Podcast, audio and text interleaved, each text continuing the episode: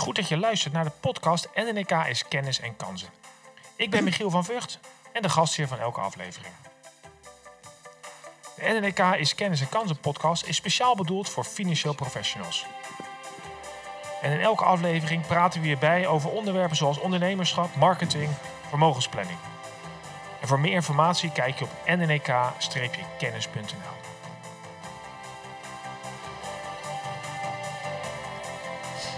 vandaag hebben we een, eh, een belangrijke eh, aflevering.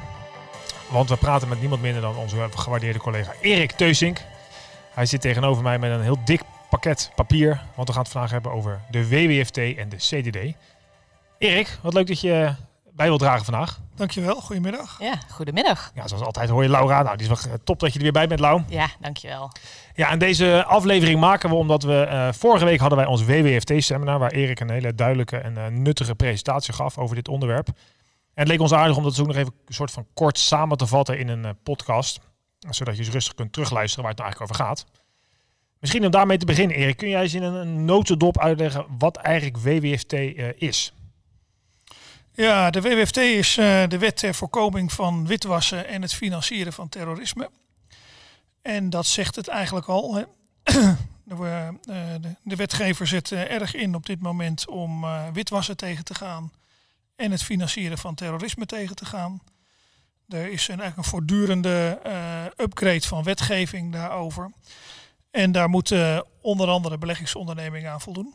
Ja, dat was ook iets wat opviel vorige week. Want jij stelde aan die zaal, er waren 80 uh, financial professionals. Van joh, uh, wie van jullie heeft, uh, is beleggingsonderneming? Hoeveel handen gingen er omhoog? Nou, ik heb ze niet exact geteld, maar ik had het idee dat er minder dan vijf waren. En ik schrok daar zelf ook wel een beetje van. In zoverre dat ik bijna mezelf begon te twijfelen. En het toch nog maar eens even heb nagezocht. Maar op de AFM-website is duidelijk te lezen. Nationaal regime is een beleggingsonderneming en een beleggingsonderneming moet voldoen aan de WWFT. En ja. waarom schrok je dan zo? Dus in, uh, in de zaal hadden 80 mensen hun handen op moeten steken? Uh, ja, omdat ik, ik had begrepen dat veel, um, veel adviseurs met een nationaal regimevergunning aanwezig zouden zijn. En ik schrok er eigenlijk een beetje van dat, um, ja, dat veel zich dan schijnbaar niet uh, realiseren dat zij een beleggingsonderneming zijn. Ja. Ja. En daarnaast was het ook nog zo over dat iedereen die in levensverzekering iets doet, heeft ook al te maken met de WWFT. Dus de bottomline is dat elke financial professional die hypotheken, verzekeringen, vermogensadvies geeft, daar wel iets mee moet doen. Exact, exact. Ja.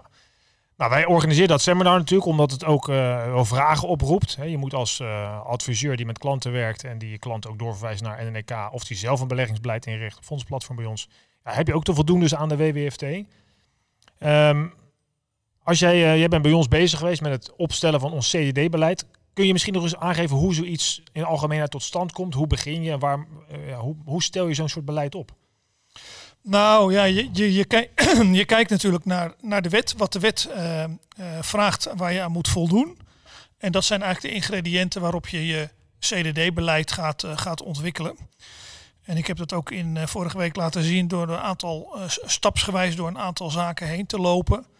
Uh, pak je eigenlijk al die onderwerpen die, uh, die in de WWFT aan de orde komen. Ja, dus je begint met eigenlijk gewoon wat is die wet en hoe moet je die toepassen en dan... Ja. Uh...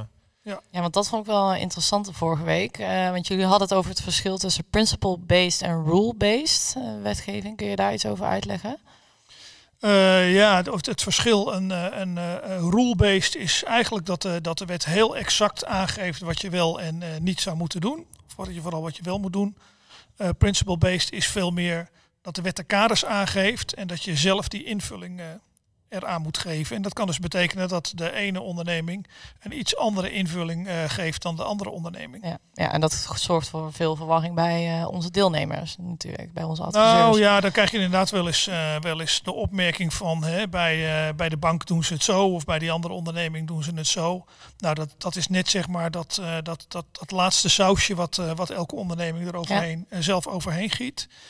Uh, maar uiteindelijk, de, de, de, de basisinhoud, die, uh, die moet bij elke onderneming gelijk zijn. En voor zover ik dat kan zien, is dat ook wel zo. Is die bij elke onderneming wel gelijk. Ja, maar dus is ook precies wat jij zegt. Het is daarmee ook heel lastig om te zeggen, joh, dit is het, het, het, uh, het vragensetje wat we je sturen en dan is het akkoord of niet. Ja. Het is heel, eigenlijk heel persoonlijk per, per casus.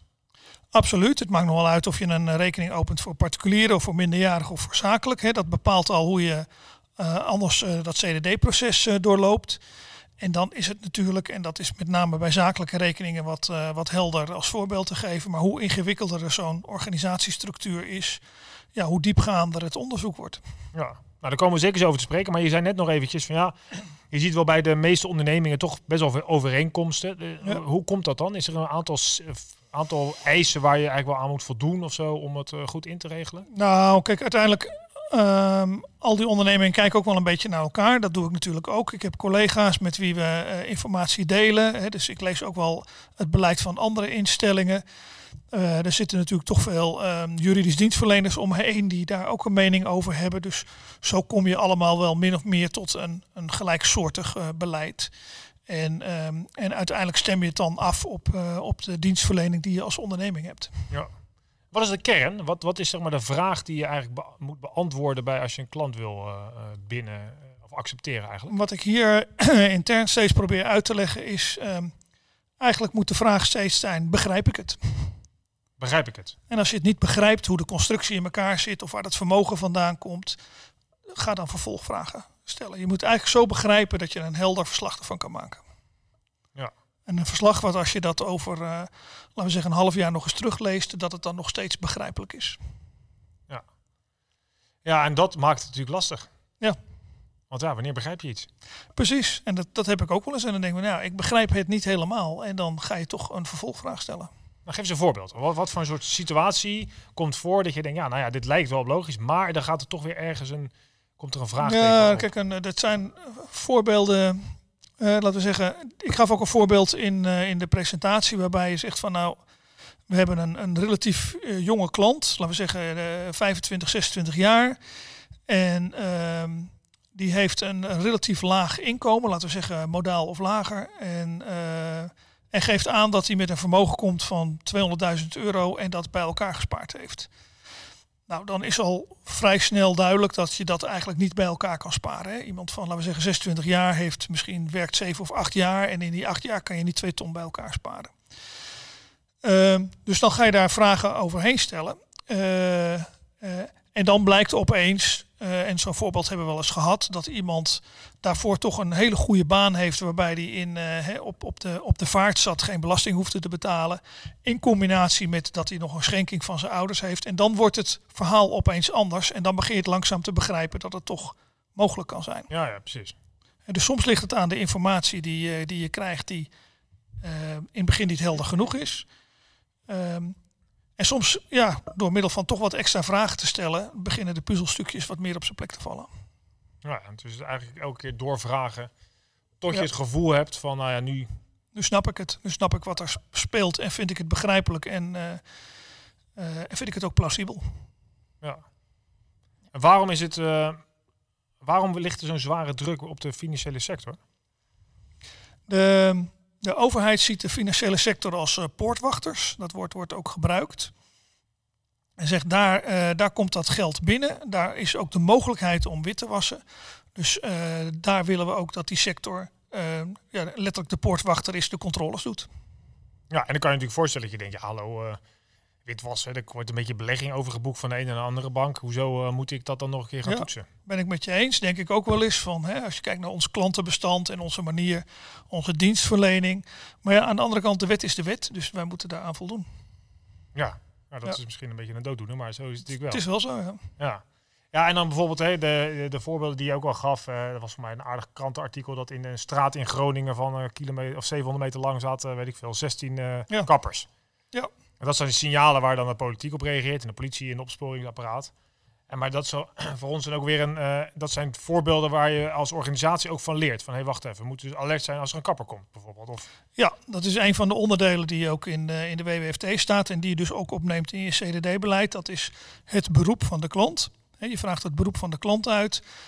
Die, uh, die deel je eigenlijk in, in, in uh, beroepscategorieën.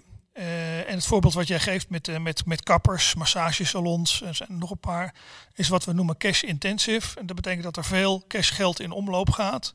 En daar kunnen dus inderdaad, uh, kun, je, kun je relatief makkelijk witwassen. Het voorbeeld van die kapperszaken is dat Ehm, toen er wat nauw, nauwkeuriger gecontroleerd werd, blijkt dat er geen klant binnenkomt en dat er toch miljoenen omzetten worden aangegeven. Nou ja, dat, dat is een heel duidelijk signaal van witwassen. Ja precies. Ja, en hoe werkt dat nou bij ons uh, binnen NNEK? Want jullie hebben een klantenacceptatieteam opgezet, uh, kreeg ik mee. En we werken nu met verschillende risicoclassificaties. Kun je daar iets over uitleggen? Ja, er komt een, een, een aanvraag binnen. daarin worden al een aantal zaken gevraagd. En die komt binnen bij ons het, team wat de aanvragen beoordeelt. Die kunnen een, een heel aantal van die aanvragen eigenlijk al meteen accorderen. En mhm. dat heeft gewoon te maken dat we genoeg informatie hebben vanuit de aanvraag zelf. Op het moment dat er dus um, red flags verschijnen, rode vlaggetjes verschijnen, bijvoorbeeld omdat de nationaliteit van de klant is, um, uh, er eentje is uit een risicoland, um, dan ontstaat er een, red een rode vlag. Uh, en, en dan gaat zo'n uh, dossier eigenlijk door naar ons klantenacceptatieteam. En dan zeggen we eigenlijk, dan moeten er even wat meer mensen naar kijken om te bepalen, gaan we deze klant wel of niet accepteren. En hoe moet zo'n, zo'n want er zaten natuurlijk uh, veel mensen in de zaal vorige week. Dat zijn eenmanszaken, hè, wel onder nationaal regime werkend. Hoe moeten zij hiermee omgaan? Want wij hebben nu een heel team opgesteld die hiermee aan de gang gaat. We hebben risicoclassificaties hebben opgesteld en daar houden we ons aan. Hoe moet je dat nou als eenling uh, oppakken? Ja, dat is, dat is best wel lastig. Hè. Als je kijkt naar de, de grootbank, uh, daar hebben we ook wat voorbeelden van gehoord. Die hebben honderden, zo niet duizenden CDD-analisten worden ze tegenwoordig genoemd uh, in dienst. Dat zijn ook uh, mensen die, uh, waar inmiddels veel opleiding voor is. Er zijn ook mensen die, die van een redelijk hoog kennisniveau zijn. Ehm, ja, als je in je eentje bent, zul je dat dus allemaal zelf moeten doen. Dat is wel het, het lastige van die eenpitter op dat moment. Ja. Het, geldt, het geldt natuurlijk ook voor de compliance-functie, dat hebben we het ook wel vaker gezien. Of puur voor de beleggingsfunctie. Maar ik kan me ook wel weer voorstellen dat deze uh, wetgeving voor een uh, financieel dienstverlener die nauw samenwerkt met zijn klant, misschien juist ook wel weer aardig is, omdat je die klant juist heel goed kent. Daar zit misschien wel een voordeel in. Ja, hij heeft eigenlijk zijn voordeel dat hij zijn klant uh, ja, wat, misschien wat, wat intensiever ziet. In ieder geval dan dat wij hem zien. Ehm, waardoor hij een aantal zaken beter weet van die klant. Hij moet natuurlijk aan de andere kant ook oppassen dat hij wel objectief blijft. Hè, want ik hoor, heb ook wel eens gehoord van, uh, en ik gaf het ook in mijn presentatie, van uh, ja Erik, uh, accepteer die klant nou alsjeblieft, want, want ik ken hem zo goed en, en, en ik lunch veel met hem en ik golf met hem en ik zie zijn kinderen opgroeien. En dan wordt het natuurlijk misschien juist weer wat, wat, wat subjectiever. Ja. Dus dat is misschien ook wel een risico. Ja, ja, precies. Ja, ja want kijk, ik weet ook nog wel dat, je gaf zo'n voorbeeld, dat maakt het ook wel lastig voor ook voor die adviseur. Van zo'n bijvoorbeeld naar iemand met een um, bepaalde nationaliteit uit een risicoland. Hè, ik noem maar uh, Rusland bijvoorbeeld, zo'n land op de, op de lijst. Maar de ene Russische klant kan je wel weer accepteren en de andere weer niet. Ja. Dat is een voorbeeld van zo'n principle-based bekijken. Dat je denkt, ja, deze klant eh, woont hier pas een week en die gaat ineens een ton storten. Uh, dat is misschien een andere situatie. Iemand die al vijf jaar woont en getrouwd is met een Nederlander of Nederlandse, toch? Dat, dat maakt het zo moeilijk, inderdaad. En daardoor kan je het niet um, door, laten we zeggen, door standaard vragenlijsten afvangen. Op een gegeven moment wordt het maatwerk. En ja. dan wordt het echt beoordelen. En dan wordt het ook echt een afweging. En die moet je dan ook maar niet in je eentje maken, maar in een team. Vandaar ons klantenacceptatieteam. En die moet je wel overwogen maken en ook heel goed vastleggen zodat je dus later ook uh, nog een keertje kan teruglezen van nou we hebben om die en die reden hebben we dat toen zo besloten. Om die klant wel of niet te accepteren. Ja, en dat is voor mij wat de Nederlandse bank verwacht. Hè. geloof in ieder geval, de, die, die kijkt onder andere bij banken mee naar de, de, het eh, CDD en WWFT toepassing, implementatie. Daar komt voor mij wel naar voren dat op het moment dat je inderdaad een goede, goed verhaal maakt, zou ik maar zeggen, dat je goed kan uh, uitleggen waarom je begrijpt waar het geld vandaan komt, dat dat voldoende is, toch? Dus het hoeft geen ellenlang uh, epistel te worden, mits je maar goed kan uitleggen hoe het zit. Ja, je moet, ja, je moet een, een, een goed verslag kunnen maken waarin je, waarin je eigenlijk laat zien wat jouw stappen zijn geweest om tot je conclusie te komen om die klant wel of niet te accepteren. Ja, ja, ja precies. En wat zou dan de basis voor, voor zo'n eenmanszaak uh, uh, kunnen zijn, waarin ik kan laten zien, uh, ik heb wel tot dusver heb ik doorgevraagd of heb ik bepaalde informatie opgevraagd, dit is het. Ja, in mijn optiek zou, zou zo'n eenmanszaak ehm, uh, die zou hetzelfde CDD-beleid moeten hebben als uh, de beleggingsonderneming of de banken, dus de wat grotere partijen. En moet op basis van dat CDD-beleid zal die dus zijn, uh, zijn, zijn checks moeten doen. Ja. Hij, hij, kan zich in mijn optiek niet verschuilen achter ik ben maar alleen. Dus -hmm. daarom is de wet van, van, van, op een andere manier van ja. toepassing op mij, op mij dan bij iemand bij een bedrijf met 50 of 100 mensen. En het voordeel, kijk, wij werken natuurlijk nauw samen met adviseurs. Uh, wij hebben ook die verantwoordelijkheid. Hè? Dus als een klant bij ons klant wordt, dan moeten wij ook daar WWFT en CDD uh, uh, willen wij een klant accepteren. Hoe, hoe kunnen we in jouw optiek op een goede manier dan samenwerken met zo'n adviseur om dat proces voor beide partijen goed in te richten?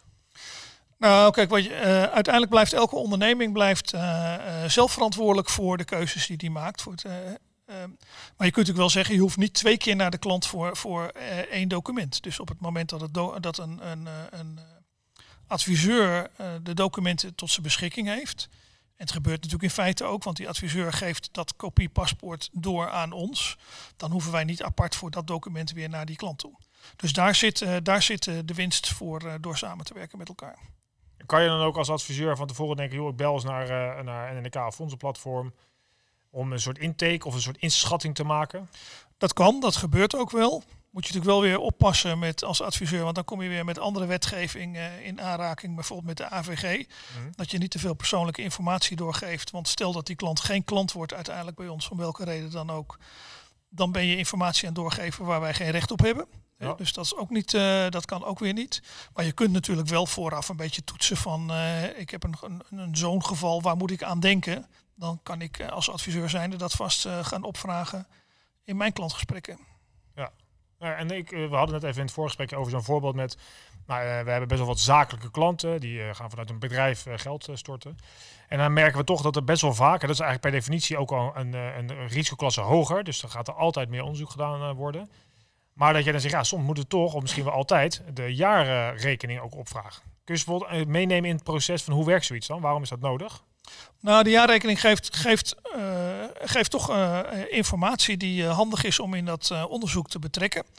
het laat bijvoorbeeld zien of, of dat vermogen inderdaad aanwezig is. Het laat ook bijvoorbeeld zien of er bepaalde verplichtingen zijn, bijvoorbeeld een pensioenverplichting, waarmee je rekening zou moeten houden.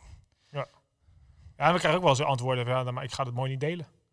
Nee, dat kan. En op het moment dat, dat klanten iets niet willen delen, dan is de wet daar eigenlijk ook heel duidelijk over. Dan moet je de klant niet accepteren. Dan maar niet. Dan gaan we naar een partij die wel de wet niet goed toepast. Ja, dat is dan, uh, dat is dan, dat is dan de, de, het gevolg daarvan. Ja. Ik vond zelf wel, hadden we laatst nog een aardige kaas om ook een beetje in een voorbeeld te blijven. Um, bijvoorbeeld de situatie met uh, cryptocurrencies. Ja. Hoe, uh, dat is ook heel lastig, want het op zich, de methode is aardig, alleen het wordt wel vrij anoniem allemaal. Ja. Uiteindelijk hebben wij voor mij deze klant geaccepteerd. Maar kun je eens vertellen aan de luisteraar, hoe werkt zo'n proces dan? Hoe, uh, welke gedachten zitten erachter? Nou, op zich, op zich is uh, de, de wetgever ziet crypto als, uh, als risicovol, om, omdat je daarmee kan witwassen. Dus die, uh, de wetgever vindt dat je daar extra aandacht aan moet schenken. Kijk, op zich hoeft crypto niet zo ingewikkeld te zijn. Ehm, neem als voorbeeld, jij koopt één bitcoin en je doet dat op een platform waar nou waar je vrij heldere statements hebt uh, dat je dat hebt aangekocht en tegen welk bedrag je dat hebt aangekocht. En laten we zeggen, twee jaar later verkoop jij die ene bitcoin weer en uh, je hebt ook weer een helder statement dat je dat ver verkocht hebt. Alleen de koers is gestegen en daardoor heb je een, een, een, uh, krijg je een hoger bedrag terug dan dat je hebt ingelegd. Dan is het al, al, al redelijk traceerbaar en dan is het niet zo ingewikkeld. Het wordt natuurlijk ingewikkelder als, um, als iemand een paar bitcoins koopt. En uiteindelijk, uh, als hij de boel verkoopt, blijkt hij ook veel meer bitcoins te hebben. Ja, ja, Want dan is natuurlijk de vraag, waar komen in die tussentijd die bitcoins vandaan? Ja. En uh, de platforms waarop uh, op verhandeld wordt, die zijn niet zoals wij kennen bij banken. Dat je van alles een keurig een afschriftje krijgt, als je dat wil, nog zelfs op papier. Dus het is wat meer werk om daar goed inzicht in te krijgen. Ja, en als dat dus niet duidelijk genoeg is, dan is eigenlijk de bottomline, dan kun je het dus niet accepteren. Nee, dan zullen we het niet accepteren. Nee. Ja, ik snap het wel. Nou, ik vond het toch wel aardig. We hadden vorige week de bijeenkomst. Waar het was natuurlijk heel veel interesse voor. En ik denk ook wel terecht, want het is een belangrijk en, en uh, ja. heet hangijzer wat dat betreft. Eh, om dat goed te doen. Um, ik kreeg dan ook wel een aantal vragen van ja, jullie vragen sommige documenten op. Doe je dat alleen maar om het opvragen? Of lees je ook wel die documenten? Weet je, dat soort uh, nou ja, bijna ja. flauwe vragen. Maar ja, misschien ook wel ergens terecht. Dat is wel zo, hè? Dus ik, ik krijg ook eens de vraag: ja, kan het niet wat sneller? Dan moet die klant ja. geaccepteerd worden. Maar ja. Nee, we, we, we, lezen wel alles. Um, wat we opvragen. Of we lezen in ieder geval die onderdelen die, waarvan we denken dat we ze in ieder geval moeten lezen uit die, uh, uit die stukken. Maar ja, we vragen niet, niet iets op om alleen maar om het opvragen. Dat doen we echt niet. Nee, dat is ook wel goed om te, te vertellen. Hè. Dat, dit is natuurlijk niet een, we gaan een klant pesten of een adviseur pesten. Absoluut niet. Nee. liever doen we niks vragen, want dat is voor ons allemaal een stuk efficiënter. Maar we hebben met z'n allen daar uiteindelijk wel natuurlijk mee te maken. Precies. En ik, kijk, dan wil ik nog wel even benadrukken dat wij eh, eh, die CDD heeft veel aandacht. Maar uiteindelijk proberen we nog steeds zo snel mogelijk die rekening eh, te openen. Zoals adviseurs gewend zijn bij ons. Het liefst nog dezelfde dag. Dat gebeurt ook nog steeds met veel rekeningen. En als het dan die dag niet lukt, dan, dan ligt het echt de volgende ochtend als eerste weer klaar om te beoordelen. Om te kijken of we het dan die dag daarna kunnen openen. Dus we zijn ons volledig van bewust dat we dit zo snel mogelijk maar toch zo zorgvuldig mogelijk moeten doen. Ja, en dan eh, komt er nog zoiets, en dan ben je klant. En dan denk je, nou weet je, ik ben een simpele klant. Ik ben eh, eh, Michiel met mijn gezinnetje, ik stort 40.000 euro. Niks aan de hand. Fiets ik zo doorheen, weet je wel, geen risico. Maar dan over een jaar dan kijken we en dan staat het, staat het 300.000 euro. Ja, dan, eh, dan gaan we toch eh, Michiel nog even wat nader beoordelen. Ja, hè, want dat Ja, gebeurt ja. natuurlijk. Hè. Ja. Dat hebben we de laatste Ja. maanden veel gedaan. Ja. Is dat een, verplichting in de wet dat je doorlopend uh, toetst? Ja, wij doen eh, een, een, een, een continue monitoring op die beleggingsrekening. En zaken die, eh, die eh, laten we zeggen, wat, wat afwijken van de normale patronen, die, eh, die lichten wij en daar kijken wij eh, wat nauwkeuriger naar. En dan kan het zo zijn dat we een eh, vervolgvraag stellen. Geef eens een voorbeeld van een, een afwijking van een normaal patroon. Nou, de, de, eh, ehm, klanten komen bij ons en die komen beleggen. En die beleggen met een, eh, met een doelstelling die vaak over eh, een langere periode behaald zou moeten worden. Dat is eigenlijk wat we het meeste zien. Dus eh, die klant die, die zit bij ons, die, die doet een eenmalige inleg of doet een periodieke inleg daarbij. En, ehm, en laat dat vermogen rustig groeien over, laten we zeggen, minimaal 10 jaar. Op het moment dat we dan zien dat in het tweede jaar er opeens ontrokken wordt en drie maanden later weer gestort wordt en opnieuw ontrokken wordt. En eh, dan zijn dat eigenlijk afwijkende patronen bij wat je verwacht bij een, eh, een klant die een belegging doet voor langere termijn. Ja. Nou, en daar gaan we daar eens eventjes naar kijken. Dan kan het nog zo zijn dat er een plausibele reden voor is. Maar het kan ook zijn dat we dat, eh, dat, dat gewoon eh, raar is. Ja, vreemd Ja. is. En dat je dan Ja. moet afvragen of je die klant kan behouden. Uiteindelijk ga je die vraag stellen, ja. Ja. Zo kijken we ook bijvoorbeeld naar. Wordt, hè, de tegenrekening is bij ons een, een, een, een belangrijk onderdeel, omdat het eh, opnames uit het vermogen alleen maar naar de tegenrekening kunnen. Tegenrekening kunnen. Nou, als je ziet dat die heel veel gemuteerd wordt, is eigenlijk ook vreemd. Mensen wisselen niet zo vaak van, een, van hun bank en hun tegenrekening. Ja. E-mailadres is er bijvoorbeeld ook eentje waar we naar kijken. Bij zakelijke rekeninghouders kijken we van, nou ja, wisselt heel vaak een UBO. Het kan zijn dat je eh, een rekening opent met een UBO en drie maanden daarna verdwijnt de, de UBO die meegeholpen heeft de rekening te openen en worden er opeens nieuwe UBO's eh, opgezet. Nou, wat is daar de reden van dat het opeens gebeurt? Ja, interessant. Ja. Interessant. Maar nog steeds, ik denk, eh, er kwam eh, eh, na het seminar kwam een eh, adviseur naar me toe. En die stelde in principe bijna dezelfde vraag. Eh, eh, en die vroeg zich inderdaad ook af, moet ik nou een jaarlijkse of twee of driejaarlijkse controle doen bij eh, lopende klanten? Maar dat, dat is niet verplicht. Dat is alleen als je, als je afwijkende dingen ziet op de rekening. Nee, dat is een voortdurende monitoring. Oké, Daarnaast deel je je klanten eigenlijk in eh, risicocategorieën in. En meestal wordt er drie categorieën gebruikt. Dat is een laag risico, een gemiddeld of een verhoogd risico en een hoog risico. En ehm, die risicocategorie is bepalend voor de frequentie van de review. oké. Dus wat wij doen is dat wij op een laag risico doen wij geen eh, eh, periodieke review, maar alleen wat we dan noemen een event-driven review. Dus Ja. op het moment dat wij iets lezen, dan, ehm, dan zou je zeggen, nou dan moeten we daar even naar kijken. Een voorbeeldje, ik, ik- het is heel toevallig dat ik gisteren in de krant las. Ehm, eh, en dat, ging, dat zat op het gebied van terrorisme. Eh, een, een, een, een, moeder, de dochter van een moeder, die zat eh, in, ehm, in het gebied waar IS actief is. Die is eh, zo- zo'n Mhm. strijdster die mee is gegaan. En eh, die moeder die maakte een paar honderd euro, klein bedrag, relatief klein bedrag, over naar die dochter.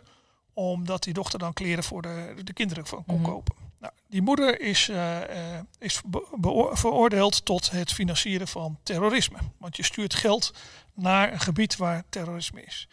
Op het moment dat je dat, dat dus leest, dan zou je dus eigenlijk ook meteen moeten afvragen van... hey, is die persoon eigenlijk klant bij ons? Dus op dat moment zou je eigenlijk even moeten zeggen... ik haal even die naam toch even langs ons, eh, langs ons klantenbestand.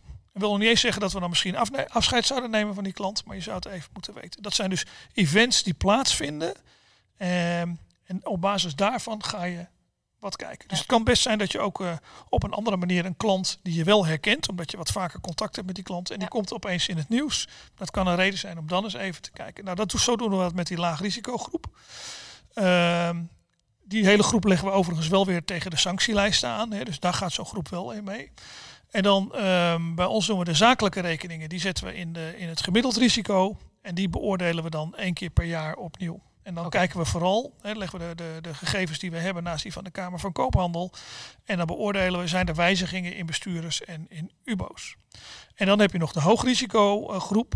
En dat zijn bijvoorbeeld uh, klanten uh, die, uh, ja, die bijvoorbeeld uit hoogrisicolanden komen. Hè, dus de nationaliteit vanuit een hoogrisicoland hebben, maar wel in Nederland woonachtig zijn. Zou bijvoorbeeld ook, we hebben het net over gehad, klanten zijn die veel met, uh, met bitcoins doen, die je toch hebt geaccepteerd, maar waarvan je weet dat ze veel met bitcoins doen. Zou klanten kunnen zijn die veel met vastgoed doen. Ook vastgoed wordt als uh, hoog risico gezien voor witwassen. Nou, daar bepaal je ergens, zetten we zo'n klant in een hoog risico. En dan doe je eigenlijk een voortdurende monitoring. Dus dan wil je eigenlijk zien op het moment dat die klant, laten we zeggen, geld opneemt, dat je dat eigenlijk even van tevoren hoort. Ja. Even ziet. Om te kijken van, past dat in het patroon of gebeurt hier nou eigenlijk iets vreemds? En even praktisch, als je, als je dan weer terug naar een klant gaat, wat, wat, wat zijn dan de vragen die je stelt? Is het uh, heel specifiek dat je weer een bepaald proces doorgaat, dat je bepaalde documenten opvraagt? Of ga je heel gericht als, je, als het een event-driven uh, monitoring is? Goh, we hebben dit en dit. Hebben ja, ja, ja, neem het voorbeeld van Michiel, die uh, met zijn rekening met, wat was het, 40.000 euro en opeens 300.000 euro heeft staan. Dan ga je gewoon maar eens beginnen met de vragen. We zien dat u 260.000 euro heeft bijgestort. Kunt u mij aangeven waar het vandaan komt? Ja. En misschien is het antwoord wel, we hebben de loterij gewonnen. En dan laat dus Michiel even een afschriftje zien dat het geld inderdaad van de staatsloterij is ontvangen. En dan is het prima. Dan ja. gaan we weer verder. Ja. Ja, helder. Helder. Nou ja, de, we kunnen er eigenlijk nog uren over doorpraten volgens mij. Uh, ik kan me voorstellen als adviseurs die luisteren, denk je, ik wil hier toch meer over weten. Um, um, nou, je mag altijd vragen stellen aan ons accountteam. Uh, omdat Erik uh, met de klantacceptatieteam druk genoeg is, laten we die even uh, buiten direct contact. Maar we hebben wel afgesproken, op het moment dat je hier nou informatie over wil, of je wil eens een keer toetsen of jouw intake goed is, meld je vooral, want dan kunnen we daar ook naar kijken, hè Erik? Ja, absoluut. Ja. ja. Um, ja, inmiddels zijn we zo'n beetje al aan het einde van, de, van deze aflevering. Want dit wordt misschien wel de langste, Lau, die we ooit hebben gemaakt. Hoe lang is het? Zitten al op meer dan 27 minuten. Time flies when you're having fun. Echt, hè? WWFT, jongens, wie had dat gedacht? we hadden het nog over van tevoren, wordt het niet een soort uh, slaapverwekkend uh, verhaal. Maar ik vond het eigenlijk hartstikke leuk. Hoe vond jij het, Erik? Ja, nee, prima. Dat is makkelijk. Ja. ja. Mocht je hier nou dus vragen over hebben, uh, stel die vooral. Dit kun je natuurlijk altijd doen naar het accountteam met nrk.nl of je kunt bellen met 088 55 10 150, een soort hulplijn. Als je even een nood ziet met je WWFT, meld je bij ons. We hebben een seminar gehad, we hebben ook nog een webinar. Alles vind je terug op NNK Kennis. En dan rest me eigenlijk niks anders, Erik, om jou heel erg te danken voor je heldere uitleg. Alweer. Graag gedaan. Wauw, voor je goede vragen. Ja, dank En jij voor het luisteren. Uh, als je dit nou aardig vindt, uh, delen met collega's. Want uiteindelijk is het doel van deze podcast om zoveel mogelijk financiële adviseurs in de kracht te zetten. En zo efficiënt mogelijk te laten werken. Dus uh, nou, help ons mee. Dan bedankt. Tot snel. Doei.